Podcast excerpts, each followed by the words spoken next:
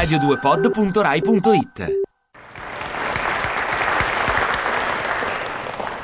La direzione della RAI prega gli inservienti in sala di controllare che i signori presenti abbiano tutti agganciato la cintura di sicurezza. Eh, l'hanno agganciata? Siamo sicuri? No, dico siamo sicuri che non si possano muovere? Sì? Bene. Eccovi allora l'attore Raimondo Ianello in una delle sue inimitabili interpretazioni di storie di vita vissuta.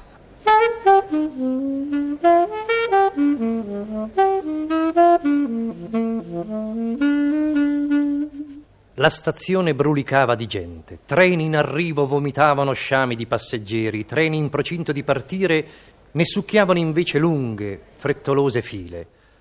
La voce dell'altoparlante gracchiò. Il frenatore De Rossi si rechi subito al posto di blocco 2. Frenatore De Rossi, subito al posto di blocco 2. Sui visi della folla frettolosa si leggeva Vuoi la gioia del ritorno? Vuoi la malinconia della partenza? Un facchino cantando guidava un lungo carrello carico di valigie che si snodava come un serpente lungo la pensilina. L'altoparlante gracchiò ancora. Frenatore De Rossi, subito al posto di blocco 2. Frenatore De Rossi, subito al posto di blocco 2.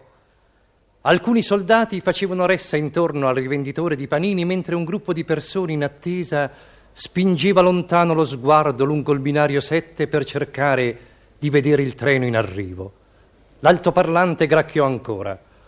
Frenatore De Rossi, subito al posto di blocco 2. Subito al posto di blocco 2. La nebbia rendeva più triste ogni distacco. Ad un tratto un lungo fischio. Uno stridore di freni e un cozzo.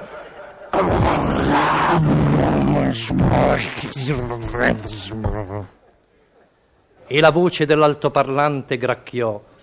Frenatore De Rossi, come non detto. Frenatore De Rossi, come non detto.